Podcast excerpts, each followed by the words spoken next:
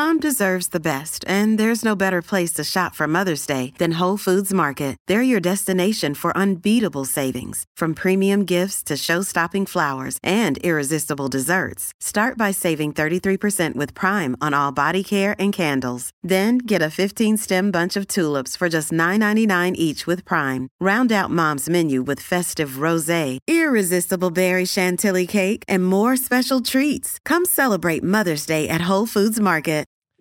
Dopo aver capito che Michele Boldrin fa l'elitista con i ritratti dell'intelligenza artificiale, e lui non si fa ritrarre perché insomma no, non si fa perché gli artisti sono tutti umani, facciamo gli elitisti anche sul calcio oggi Michele, facciamo gli elitisti anche sul calcio. E, e prendiamo a calci in culo quelli che si fanno eh, eh, che, che, che, si pigliano questo oppiaceo simbolico. Cosa dici? Questa cosa del ca- mondiali. I mondiali. Dai, ho, fatto, ho, fatto, ho, fatto, una partenza terribile. Aiutami, Michele. Disattiva, riattiva il microfono e vienimi in aiuto.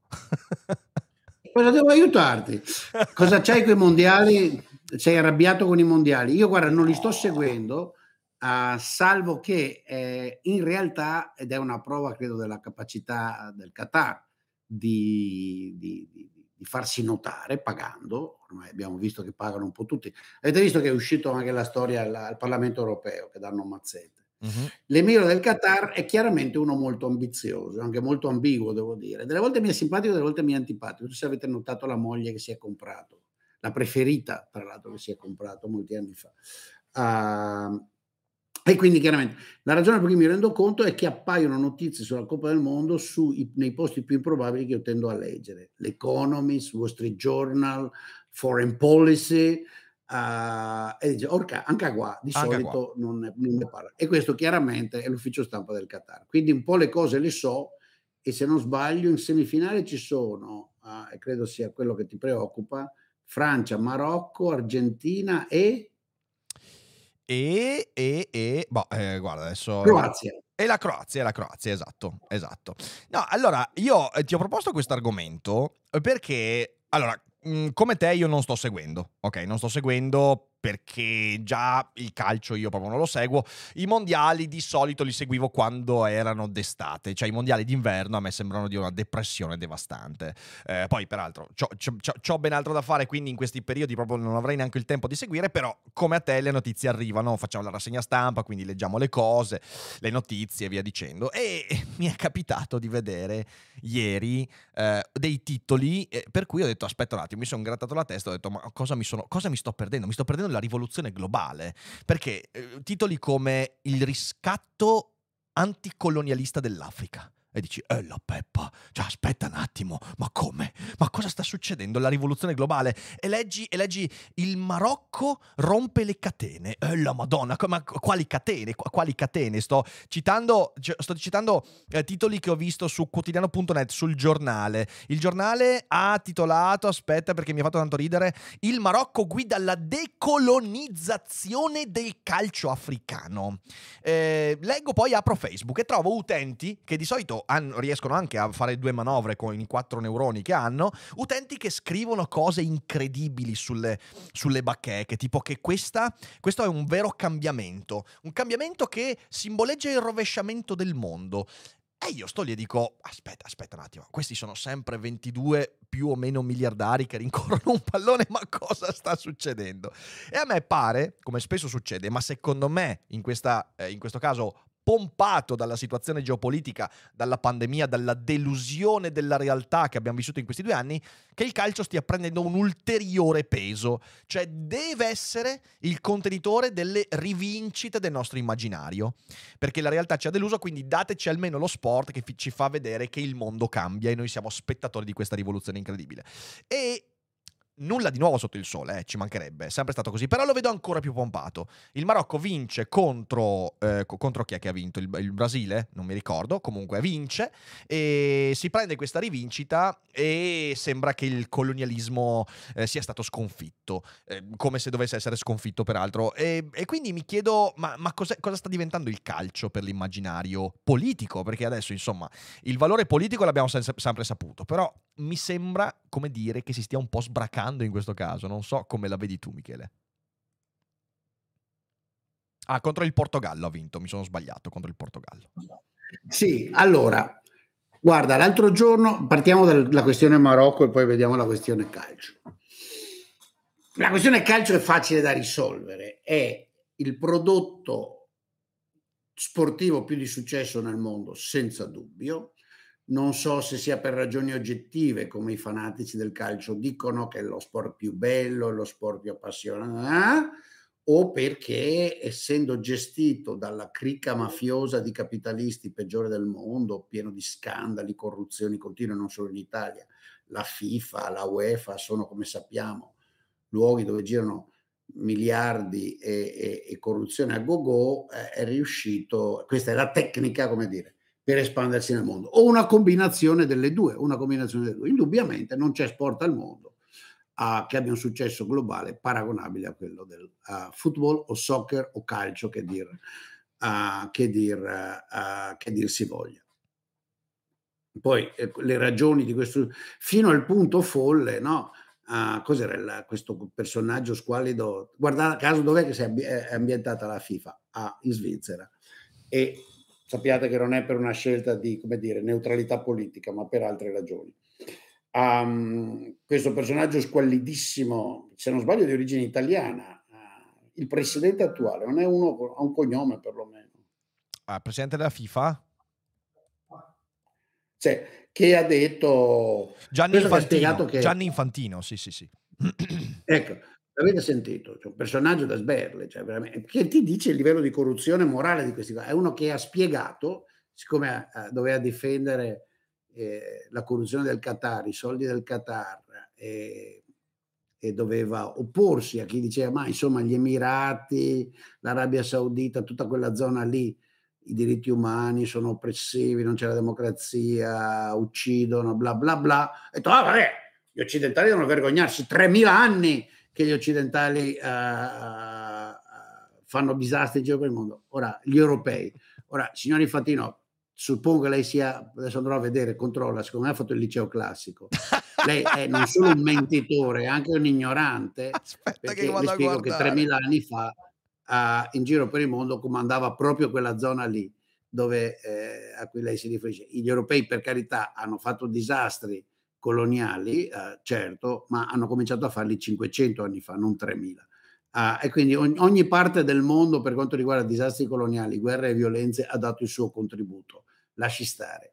E la parte Middle East uh, in generale ne ha dati di contributi e come se vogliamo guardare la storia del mondo. Uh, quindi eh, ecco, questo è il livello. Quindi detto questo sul calcio, la questione Marocco.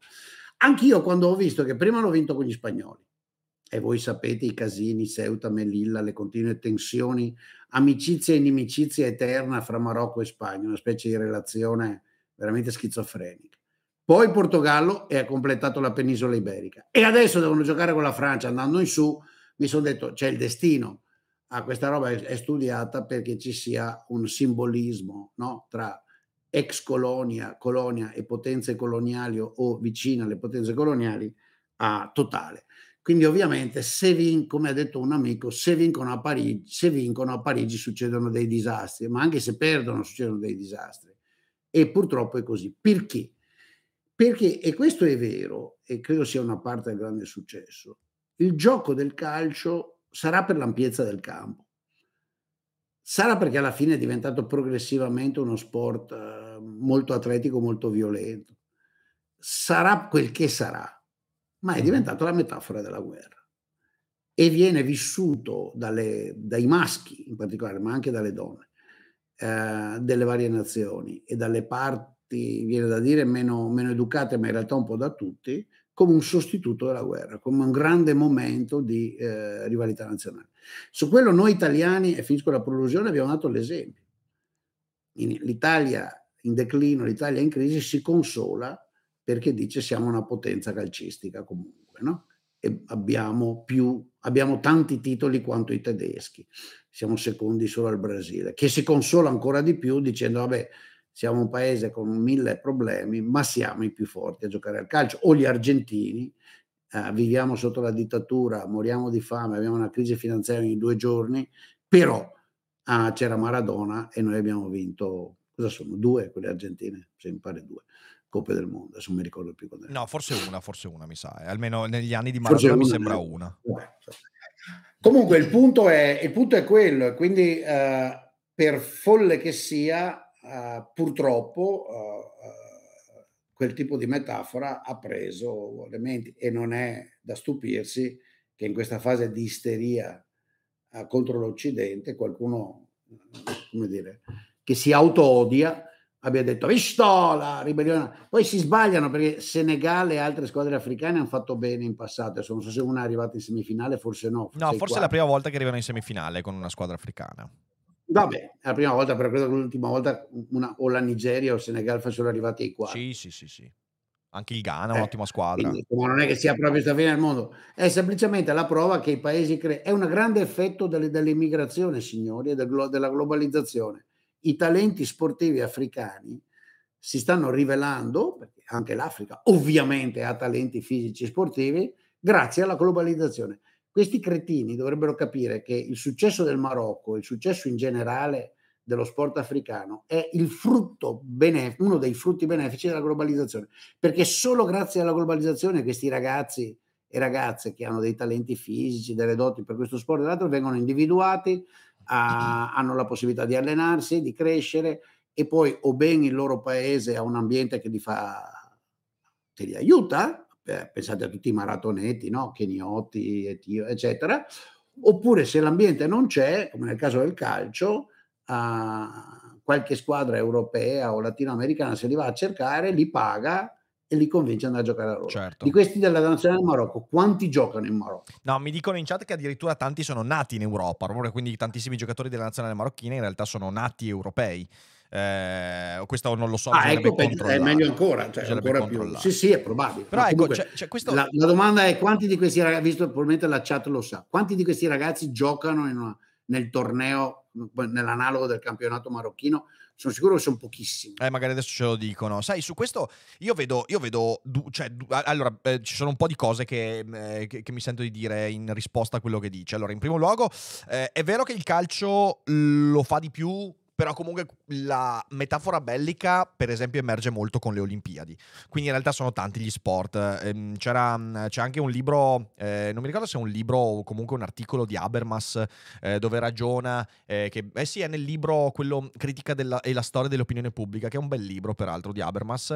Lui ragiona a un certo punto sulla valenza simbolica dello sport e lui dice in generale, questo lo dice ancora negli anni 60-70, in generale lo sport è diventato una metafora bellica ed è come se le energie che prima venivano profuse nella tifoseria politica sono state eh, spostate nella tifoseria quella poi appunto sportiva. E quindi lui fa l'esempio di soprattutto delle Olimpiadi e credo che mh, mm, sia abbastanza. Poi nel calcio questo prende ancora più veemenza in parte per il numero di tifosi eh, in parte anche e non so perché ma mi sembra molto chiaro che i tifosi di calcio prendono un nervosismo molto più ampio rispetto a qualsiasi altro sport. Cioè, nel senso, io prendo, prendo uno sport come il football americano. Beh, sì, ho l'impressione, se posso dire, la valutazione di Abrams è molto datata e ha molto a che fare con la guerra fredda. È vero, nel periodo della guerra fredda c'era una specie di ansietà chi vinceva più medaglie nella competizione URSS uh, Stati Uniti, no? E a un certo punto nel periodo più duro anni 80 uh, eh, le Olimpiadi vennero un po' weaponizzate come si dice uh, con i rispettivi veti no? uh, la Russia non andò e viceversa. Però il livello di animosità era molto minore mm, nel, mm, mm, mm, eh, nel popolo poi anche la Cina ci si mise. Adesso io vedo molta poca super tensione nazionalista a, alle Olimpiadi in generale, mentre la vedo fortissima e testosteronica attorno al calcio. Sì, e sì, ovviamente sì. la vedo anche nei campionati nazionali, perché capiamoci, non è solo no, uh, i campionati mondiali. Qu- quanto si menano? Se c'è uno sport dove la gente si mena, è il calcio. Ma oddio, quello, quello beh, dici i tifosi o, o i giocatori? I tifosi, i tifosi. I tifosi, sì, sì, appunto, dicevo quello. Dicevo che negli ultimi anni, soprattutto eh, la, il nervosismo e la fisicità presente nei tifosi, c'è anche un bel film che, che consiglio a tutti, che è Hooligans, che è un, un bel film, mi sembra inizia anni 2000, che, eh, che, mostra proprio la genesi di queste cellule, che sono cellule di, di stampo terroristico all'interno di quelle che sono le tifoserie delle squadre, anche quelle minori nell'ambito del calcio inglese. Eh, e mi sembra sì che la tifoseria mh, calcistica, eh, prendo l'esempio, uno sport estremamente fisico e molto pericoloso come il football americano, non produce tifosi così. Eh, ma anche la pallacanestro, io sono molto appassionato di NBA, io seguo il basket americano. Il basket, ragazzi, io ci ho giocato, cioè ti becchi di quelle sportellate, è uno sport estremamente fisico con degli armadi che si tirano gomitate sotto lo sterno che manderebbero all'altro mondo chiunque di noi in poco tempo. La tifoseria di pallacanestro americana e numericamente i tifosi di basket in America sono superiori a qualsiasi altro sport, se non forse secondi solo al baseball, ma vorrei vederla questa cosa qua, eh, non fanno sti casini. I'm Sandra and I'm just the professional your small business was looking for, but you didn't hire me because you didn't use LinkedIn Jobs. LinkedIn has professionals you can't find anywhere else, including those who aren't actively looking for a new job but might be open to the perfect role, like me. In a given month, over 70% of LinkedIn users don't visit other leading job sites. So if you're not looking on LinkedIn, you'll miss out on great candidates like Sandra. Start hiring professionals like a professional. Post your free job on linkedin.com/people today. Invece il tifo del calcio fa dei casini incredibili, disastri, distruggono le città, e, mh, fanno, fanno, sommosse, cioè è veramente un disastro. E, ehm, quindi da questo punto di vista sì, sono d'accordo, forse mh, proprio per questo nervosismo il calcio ha preso la metafora bellica ancora di più. Però poi dall'altra parte c'è un ulteriore aspetto che voglio discutere con te, perché al di là del fatto che abbiamo detto appunto già di per sé la metafora geopolitica non sta tanto in piedi perché il Marocco si chiama Marocco di nome, certo sono cittadini marocchini, sono eh, di, di, di, origine marocchina, però poi sono giocatori che in buona parte sono formati in Europa, quindi sono figli di, quel, di quella globalizzazione e anche di quella globalizzazione che è stata aperta dal colonialismo, questo grande cattivo della storia su cui poi dovremo fare delle puntate serie perché secondo me qui c'è un sacco di confusione e demonizzazione inutile. Eh, però dall'altra parte perché mai? E, e, la domanda veramente la faccio con quel fare pragmatico che di solito invece eh, rivesti tu in trasmissione. Perché mai delle persone che giocano bene a uno sport dovrebbero rapp- rappresentare una eh, una, un, una, rivincita politica economica. L'esempio del, dell'Italia nel 2006 per me è molto molto chiaro. Siamo rimasti lo stesso paese di merda, cioè nel senso non è che è, è il boost e la produttività e via dicendo. In realtà se poi andiamo a guardare i numeri, non è che sì, c'è magari più turismo, eh, c'è probabilmente qualche accordo internazionale fra qualche corporation, qualche azienda forse c'è qualche... però non è che c'hai un boom economico. L'Argentina quando è che ha vinto l'ultimo mondiale? L'ha vinto da poco l'ultimo mondiale se non sbaglio, ok? Qualche anno fa. Non mi sembra che l'Argentina sia venuta fuori dalla merda in cui si trova. Eppure ripetiamo questa cosa qua. E mi sembra assolutamente suicida dal punto di vista culturale pensare che un intero continente, peraltro, come l'Africa, che è un continente che ha dei problemi incredibili, etnici, economici, culturali, oltretutto adesso con anche l'inserimento di un nuovo colonialismo che è comunque quello cinese, su cui magari possiamo spendere le parole un'altra volta, tutta questa serie di cose qua è assolutamente ridicolo che l'eventuale vittoria di un paese, di una nazione, di una squadra con il nome di una nazione africana possa rappresentare una rivincita. E mi sembra che nutrire questa idea sia semplicemente nutrire quella brutta metafisica immaginaria, quella brutta tendenza a dare all'immaginazione un ruolo che non dovrebbe avere, che poi ci fa dimenticare che le cose cambiano perché la gente ha delle buone idee, si rimbocca le maniche e fa scelte coraggiose, mica prende a calcio una palla. Eh, sono d'accordo verbatim, ho appena anche verificato, la, l'Argentina ha vinto due coppe, tutte i temi Maradona, 78 in casa, 86 in Messico. Ah ok. E, e, e, ma sono esattamente i meccanismi compensativi. Peraltro, come vedete, scusatemi, ah, scusatemi, dico solo questo, dico come vedete io di calcio non so un cazzo, cioè pensavo che l'Argentina avesse vinto anche uno degli ultimi mondiali e invece no. no. Adesso qua sotto ci saranno tutti ah, i tifosi di calcio che vinto dicono... pochi anni fa, credo, ma anche, anche io adesso ho un po' di confusione. Mi ricordo, ricordo bene l'Italia che vince nel 2006 perché è associata alla fine di una conferenza a Montreal in cui per caso nel gruppo della conferenza uh, siamo finiti in un bar dove trasmettevano la finale e, e c'è stato il famoso uh, scontro fra Zidane e Materazzi, eccetera. Sì, mi e mi ricordo una vittoria del Brasile l'anno che sono venuto via da Chicago, era il 94 per andare a Madrid, perché nella casa mia svuotata quasi dai mobili c'era ancora la televisione e sono venuti un po' di amici cicaghiani, fra cui Lucas Schenkman, a, a, a chi c'era? C'era Jim Ekman, insomma mezza faculty di Chicago, uh, Dale Morton. Cazzo, era pieno di premi Nobel. Ah sì. Non l'aveva preso ancora nessuno perché era il 94, quindi c'era, c'era Bob, c'era Jim Ekman, c'era Dale, fanno tre. Eh, chi altro? Ah, c'era Roger Myerson, fa quattro. Uh, orga, eh, ed era molto divertente perché a un certo punto molti tifavano Italia e a me piaceva tantissimo la squadra brasiliana. Finì i rigori ed eravamo in minoranza, anche mia moglie e mio figlio erano molto disapprovavano il mio comportamento. Uh, e quindi io e Giuseppe e sua moglie, eh, eh, era Michelle, che si chiama come me, a Michele, eh, eravamo che tifavamo Brasile e quando hanno vinto i rigori ci hanno mandato tutti a fanculo. Uh, uh, vabbè, e poi ci abbiamo bevuto le birre da buoni americani. Allora, tutto quello che hai detto è vero, il, eh, sono completamente d'accordo, da lì il dramma. Eh, il dramma è che non si riesce purtroppo, però, però, però uh, Rick, è il grande problema dell'immaginario, della, della televisione, del film, uh, del videogioco, di tutto. Il potere, l'abbiamo discusso tante volte, il potere. Guardate, è la televisione che fa l'effetto, non lo stadio.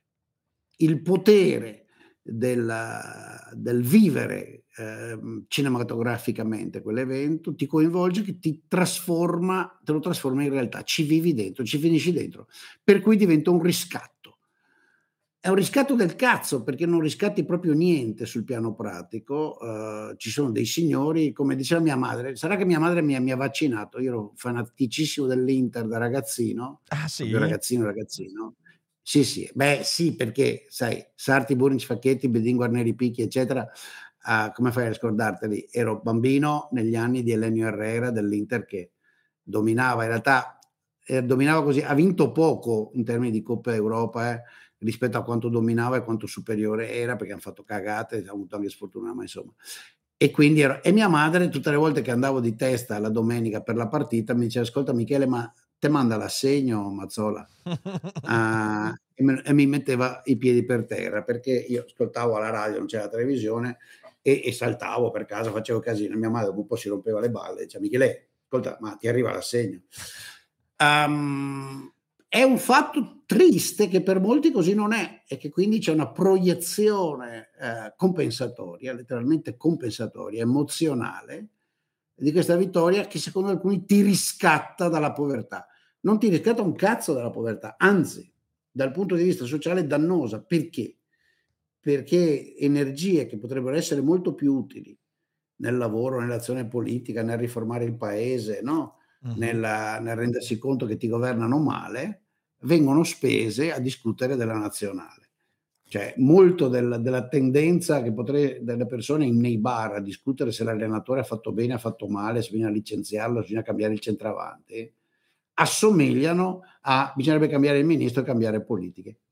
Sì, sono d'accordo. Sì, sì, uh, diciamo che mi ci sono un po' abituato perché è così da boh, una vita e mezza. Questo è vero, questo è vero. Cioè, sai, una cosa che. Perché adesso sto ragionando un po' sul. Cos'è che ha trasformato il calcio in questa cosa? Forse. Non è forse dovuta, perché se io guardo un po', mi accorgo che le squadre più forti, quelle che vincono spesso, sono anche le squadre provenienti dai paesi più poveri, cioè nel senso, pensa soltanto in Europa, ok? Adesso a memoria, però le ultime squadre che hanno vinto gli europei sono state, mi ricordo, la Grecia, eh, la Spagna, se non sbaglio anche il Portogallo e poi l'Italia, ok? Ehm, oppure le squadre che appunto ai mondiali primeggiano sono il Brasile, vabbè il Brasile è sicuramente messo mm, meglio dell'Argentina, per il Brasile l'Argentina, eh, tutte queste squadre qua. E non so, a me, a me pare che forse per la forma eh, proprio del, del gioco ci sia questa idea che il calcio sia un atto di riscatto più forte rispetto a qualche altro sport. Eh, poi anche questo mh, è vero fino a un certo punto perché riprendendo la metafora della pallacanestro, in realtà nel basket americano l'idea del eh, singolo che dal campetto del Bronx arriva a primeggiare nell'NBA è molto forte. Però, a differenza del calcio, Eh, quella è una cosa eh, però quello è un riscatto individuale adesso al di là del fatto che quelli fanno i soldi per davvero cioè Dennis Rodman che chiaramente ha, ha, rischiato la galera più di una volta in vita sua uh, e che ci sarebbe finito di sicuro se non fosse stato per il basket e, e, e, gli allenatori che ha trovato che l'hanno messo in riga alla fine personalmente si è riscattato e così tanti altri no? e così tanti altri cioè bisogna stare molto attenti. Ma sai, qui qualcuno dirà, è che Duffer e Boldrin siete due neoliberisti individualisti del cazzo, uh, egoisti e, e non, non prendete in considerazione il bene collettivo, che consiste nel fatto che siamo tutti contenti, andiamo in piazza, ci ubriachiamo, strombazziamo, agitiamo la bandiera, facciamo su casino e spesso distruggiamo un po' di centri storici. Esatto. Oh, Potete altri, ma vabbè, se quello è il bene collettivo, io lo chiamo il bere collettivo. Bello, il, Però, be- il bere collettivo non è male, il bere collettivo non è male. Eh. Peraltro io giovedì sera faccio, faccio, la live su Marx, quindi si parlerà anche lì di bere collettivo, no, di bene collettivo, scusami. sì, cioè non voglio buttare giù, cioè anch'io, uh, cioè ci sono dei momenti di festeggiamento collettivo che vanno bene, ci stanno. Il problema è non far confusione, il problema secondo me proprio viene da quello e cioè dal, dal fatto che invece eh, questi fenomeni come il calcio diventano... Non ho alcuna teoria del complotto, eh, non, è, non credo che c'è il sistema che ti, to- che ti, manipola e li organizza apposta per portare le tue energie via dalla lotta politica ma verso quella, Posso, quella scusa, calcistica. Eh, Michele, ti fermo Però la vecchia sociologia marxista così lo vedeva, no? Posso dirti che è stato molto bello il fatto che tu abbia guardato la videocamera dicendo non c'è nessun complotto con il cappellino Great Wall, cioè nel senso credo che sia un'immagine veramente potente quella che ci hai appena dato, è veramente potente. Mi paga Xi Jinping, questa è la prova. Guarda, vedendo è come provato. vanno le cose mi sa che ti paga ancora per Questo poco. Questo cappellino ha Cazzo, ha quasi 30 anni. ok. 1998. Ok, quindi è un, in realtà un, un, un cappellino di, di, Deng, non è di Xi, è Deng. Uh, sì, Deng forse aveva già passato, anzi senza, senza dubbio aveva passato la mano. Ah sì? Uh, sì, credo ci fosse quello che è appena morto. Uh, ah, ok. Jiang Zemin, sì, sì, sì, sì, sì, sì, sì. No, vabbè, a parte, parte gli scherzi prima visita a Pechino, uh, ero stato a Shanghai prima, ma l'anno prima, ma prima visita a Pechino e mi hanno portato a vedere il Great Wall vicino a Pechino. Uh, guarda, tanto, fa un po' ridere che a dire queste cose siano, uh, suppongo, giornalisti, persone, non so dove tu le hai lette. Questa io non l'ho letta, devo dire, anche se me l'aspettavo, perché insomma c'è un simbolismo avvenuto credo per caso, ma c'è, in questa vittoria marocchina, del, de, de, della squadra marocchina. Um, allora, però fa un po' ridere che lo facciano, suppongo, aspiranti intellettuali di sinistra, perché nella tradizione di sinistra è vero l'opposto. Cioè il calcio, lo sport è un oppio del popolo, perché lo distoglie dalla rivoluzione, perché i capitalisti ti danno panem et circenses e il popolo bue si, si perde dietro ai circenses, manipolati dal capitale e non si focalizza sul suo stato di sfruttamento. Ora, Ovviamente, messa così fa ridere. C'è una componente vera, ma non c'è nessun complotto e non è il capitale. Sono i, i, gli aspetti interessanti della natura umana, a mio avviso. Certo, certo. Ah, che poi si decida che appunto il, il Marocco riscatta l'Africa, col cazzo, l'Africa si riscatterà quando troverà complessivamente eh, benessere economico, meno esatto, violenza, meno troverà, Stato e più rispetto quando trovare una pacificazione interna politica ed etnica prima che qualsiasi altra cosa. Cioè, nel senso, io ti faccio, ti, ti dico, il, il, il, eh, i titoli che ho trovato, li ho trovati. Beh, intanto su Rai News, che peraltro eh, su Rai News c'è il titolo La vittoria del Marocco diventa la festa dei popoli in cerca di riscatto e la bandiera è quella palestinese. Cioè, nel senso, lì siamo, siamo, siamo a livelli proprio di. Boh, cioè, nel senso, io, io, trovo che sia fuori di testa fare una roba del genere. È un trionfo, un trionfo storico per tutta l'Africa. Eh, la vittoria del sacrificio e del riscatto dal colonialismo. Questo, vabbè, calciomercato.com. Poi c'è il giornale. Il giornale che parla del eh, Marocco guida la decolonizzazione del calcio africano. Che, ripeto, questa è stata una delle cose più fenomenali. Eh, poi abbiamo la favola decoloni- eh, de- della decolonizzazione di ANSA addirittura.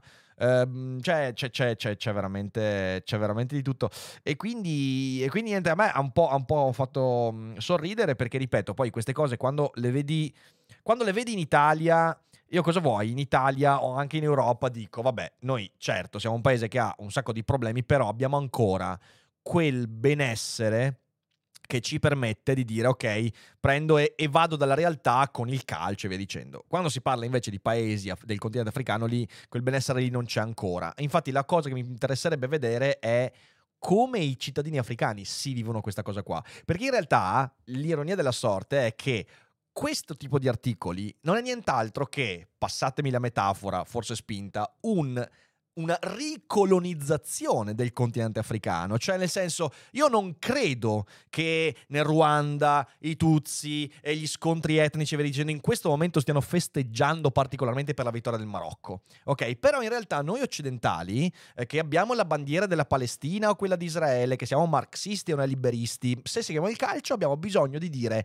questa cosa è talmente importante per noi che deve essere così importante anche per l'Africa. E tutti quelli che stanno dicendo ah, il riscatto dell'Africa in realtà sono occidentali in panciolle sul divano con lo smartphone che dicono questa cosa visto che ha importanza per me, deve avere un'importanza anche a questo livello. Anche se poi, ribadisco, io credo che facendo un po', se facessimo un sondaggio in quello che è il continente africano di questa vittoria del Marocco, non so quanto possa, diciamo così, mm, eh, restare di, di, di, rumore o simpatia ne, nella popolazione normale. Poi questa è la mia, la mia percezione. Quindi, quindi niente, è semplicemente una cosa che mi frullava per la testa perché boh, la trovo abbastanza amara, ecco, mettiamola così. No, no, ma è, è rilevante, cioè è rilevante. È, è, ripeto, è molto paradossale che eh, da sinistra si legga tutto questo. Come, tra l'altro, anche confrontendo, signori, c'è una divisione storica, etnica, enorme, antropologica fra il Nord Africa, quello che una, dà sulla costa del Mediterraneo, e, e quello cosiddetto subsahariano o subegiziano, che comincia progressivamente. No? Eh, in Sudan da un lato e poi via via. È un'altra roba, mh, mm, sono due mm, mondi molto diversi, eh, per quanto siano stati in forma diversa, in tempi diversi, colonizzati entrambi, eh, quello del nord è fondamentalmente marcato dall'impero musulmano, dalla colonizzazione musulmana, certo. uh, perché colonizzazione fu, uh, colonizzazione araba, che iniziò a fine 600 e durò per mille anni circa. Ah, di più, anzi, eh, nel, nel, caso dei paesi in questione, in alcuni paesi di questi, eh, di più di mille anni. E che pochissimo ha a che fare con, che so, il Kenya, la Tanzania, eh sì. la Namibia, eh sì. il Congo. Che è un mondo totalmente diverso. Sono, sono, altri mondi. Quindi eh, da un lato c'è proprio una semplificazione assurda al puro fatto che sia la stessa massa uh, di terra uh, vuol dire assolutamente niente, assolutamente niente. Anche il Portogallo è nella stessa massa di terra dove c'è la Mongolia, ma fra i due mi sembra che non ci sia grande, grande affinità. Non c'è una particolare relazione. No, no, no, no. E poi, ma sai, ormai sono, una delle cose che devo fare oggi è finire di dare una, una piccola collaborazione marginale all'amico uh, uh, Costantino De Blasi e a un collega uh, iraniano che è professore a Carnegie Mellon per un piccolo pezzo che si vuole scrivere su questa nuova fantasia di noi della sinistra, che la rivoluzione iraniana è al contempo l'effetto e la vittima del neoliberismo del regime.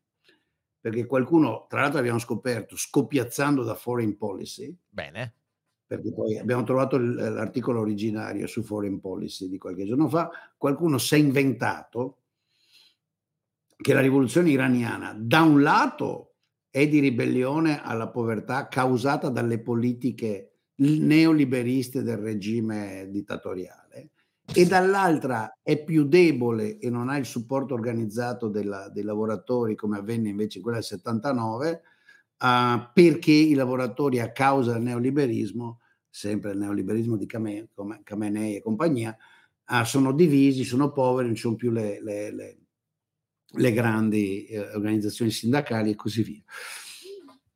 Che è una fantasia interessantissima. Ora, è vero che il, uh, il regime ha progressivamente negli anni privatizzato una parte dell'industria di Stato, ma per una semplicissima ragione perché nello stile dei regimi dittatoriali è simile alla Russia degli anni di Yeltsin e di Putin, doveva darla ai propri amici. L'economia del paese è di fatto controllata dalla Guardia Rivoluzionaria e da, dai suoi gruppi di potere, i quali accumulano e si arricchiscono sulle spalle degli iraniani. Uh, e il neoliberismo c'entra, o il liberismo, o le idee liberali, o quello che volete voi, c'entra come i cavoli a merenda. In realtà il tutto è molto politicamente controllato. Uh, e quindi capisci, in una, un paese in cui gli intellettuali di sinistra si dedicano a queste follie, che invece di guardare la realtà trasformano il regime iraniano in un regime liberista, scusate lo sbadiglio, neo o meno che sia, uh, come dire, hanno visto che la rivoluzione, l'assalto al Palazzo d'Ottobre avverrà, quando è che giocano la semifinale? Ma io che cazzo ne so? Sarà sabato. Non so, non so. Aspetta, oggi è domenica. Oggi è domenica, giocheranno a metà. Ah no, di a solito la settimana. finale si gioca la domenica sì, e le due semifinali le giocheranno una martedì, l'altra giovedì. Sì, sì, sì, sì, no, già io non so niente, non so niente, non so niente. Io oggi ho parlato di un argomento senza sapere nulla, però in realtà c'erano, c'erano dei ragionamenti interessanti da fare perché, ripeto, queste cose viste mi hanno fatto un po' riflettere. Ehm, allora, eh, se sei d'accordo Michele passiamo a qualche domanda domanda che dici. Eh, prima, Prima, prima, di farlo, però, mi prendo 30 secondi veloci, veloci, veloci per ricordare a tutti voi che siete in live e anche a chi ascolta in differita che il weekend prossimo, sabato e domenica 17 18 dicembre, Schio si trasforma nella capitale della dezombificazione perché ci sarà il Cogito Festival. Il Cogito Festival è una cosa importante, è un festival, anzi adesso vi faccio vedere già che ci sono, mi prendo... Mi prendo eh, ah no, non posso mettere, no, non ho slide. No, non lo metto, lo, lo, lo trovate in descrizione il link. Eh, si terrà insomma sabato e domenica e ha più di 20 ospiti, eh, fra cui Renato Minutolo, Marco Merrino, abbiamo Bruno Mastroianni, abbiamo Vittorio Emanuele Parsi, abbiamo Costantino De Blasi, Giulia Pastorella, Luca Romano, abbiamo una montagna di ospiti che si susseguiranno in conferenze, spettacoli, dibattiti eh, su argomenti inerenti alla politica, YouTube, la musica, insomma una montagna di roba, sarà una bella festa della community Daily Cogito e mi piacerebbe veder invasa Schio, eh, così, così insomma facciamo vedere che la realtà qui mh, è bella viva, trasmetteremo anche in live sul canale YouTube l'integrale festival ad esclusione dello spettacolo serale del sabato eh, con me e Renato Minutolo, quello invece sarà soltanto, esclusiva soltanto di chi è presente al festival. E quindi venite a trovarci, link in descrizione. Detto questo, eh, adesso passiamo alle domande, quindi se siete in live non uscite, per tutti quelli che sono in differita invece, grazie per aver ascoltato, condividete e ci vediamo per le prossime puntate. Ciao Mike e ciao a tutti quanti.